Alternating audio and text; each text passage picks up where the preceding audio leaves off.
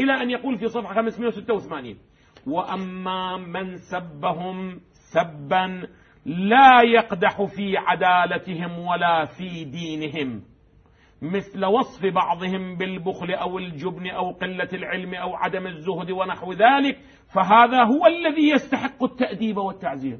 إذا قلت يا أبا هذا مو زاهد، مع أنه ما, ما قلت فيه عيبا، بس قلت بأنه هذا مرفه دا يعيش هذا الصحابي، أو, أو بخيل, بخيل في المال أو بخيل في المال. يقول تعزر يا أخي، شيء غريب عجيب. منطق رهيب يا أخي.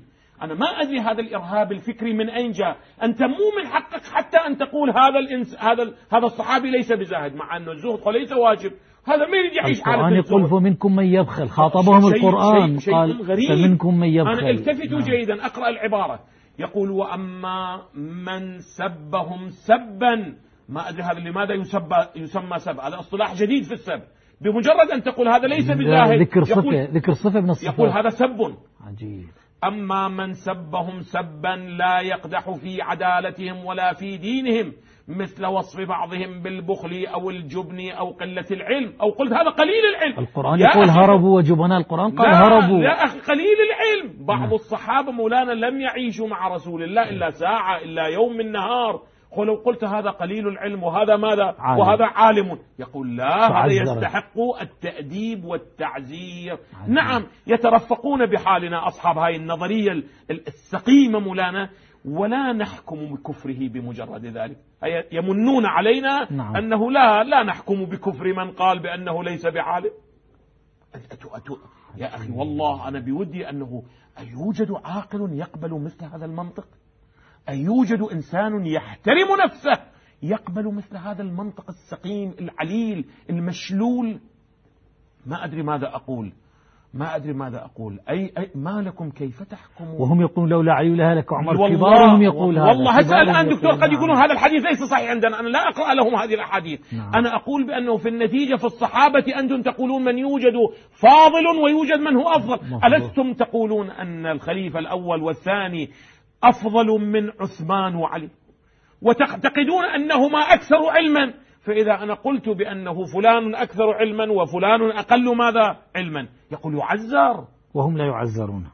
يعزر يا أخي، هذا منطق رهيب يا أخي، إرهاب يا أخي. نعم. وعلى هذا يحمل كلام من لم يكفرهم من أهل العلم. التفت، يقول إذا وجدت أن من أهل العلم من لم يكفر ساب الصحابة يحمل على هذا. نعم. وإلا من يسب الصحابة، من يبغض الصحابة، من يلعن الصحابة، فهو ماذا؟ كافر. مو بس كافر. أنا بودي دكتور ولو الوقت. نعم. نعم. جملة واحدة أقول حتى ندخل الاتصالات. يقول وأما من جاوز ذلك إلى أن يقول فهذا لا ريب في كفره. يشير إلى من؟ يشير إلى بعض الذين قالوا بأنه جملة من الصحابة ارتدوا ماذا؟ ارتدوا بعد رسول الله، وهي روايات صحيحة في صحيح البخاري. نعم اختلفنا في العدد، هسا بعضهم قال سبعة عشر، بعضهم قال تسعة عشر، بعضهم قال مئة أو ألف، مو مهم. المهم نظرية الارتداد مو مختصة بمدرسة أهل البيت، موجودة عند من؟ عند الصحابة أيضا. يقول فهذا لا ريب أيضا في كفره، لأنه مكذب لما نصه القرآن في غير موضع من الرضا عنهم والثناء عليهم، معنى الصحابة. بل التفتوا جيدا، بل من يشك في كفر مثل هذا فإن كفره متعين. يعني أنت إذا شككت في أن شيعة أهل البيت كفار أيها المسلم، نظرية, نظرية ابن تيمية هذه تقول إذا شككت أن الشيعة كفار فأنت ماذا؟ كافر. يعني يعني عموم المسلمين الذين يقولون أن شيعة أهل البيت مسلمين. إخواننا مسلمون، وهذا عموم المسلمين هكذا يقولون، ونحن نعتقد أيضا كذلك. وهنا جملة أخيرة أختم بها الكلام لأن الوقت ينتهي، وإن كان الوقت انتهى دكتور ولكنه أشير. طبعا هذا هو منطقهم معنا، ولكن ليس هذا منطقنا مع حتى مع مع السلفيين. نحن نعتقد أن السلفية وعموم السلفية، هسه يوجد استثناء ما عندي شغل، أو يوجد من يريد أن يخفي الحقائق ما عندي، عموم السلفية بيننا وبين الله إخواننا مسلمون، نعتقد بإسلامهم، نعتقد بإيمانهم، لا توجد عندنا أي مشكلة. نعم نختلف معهم، نعم نختلف، ما المحذور في ذلك؟ لابد أن يكون الاختلاف على أساس علمي ومنهجي، بلا أن أكذبك، بلا أن أتهمك، بلا أن أرجعك إلى المجوس والنصارى، بلا أن أقول أنت عميل، بلا وبلا أنت أن تكفرني، وبلا أن تقول أنا مشرك، وبلا وبلا إلى.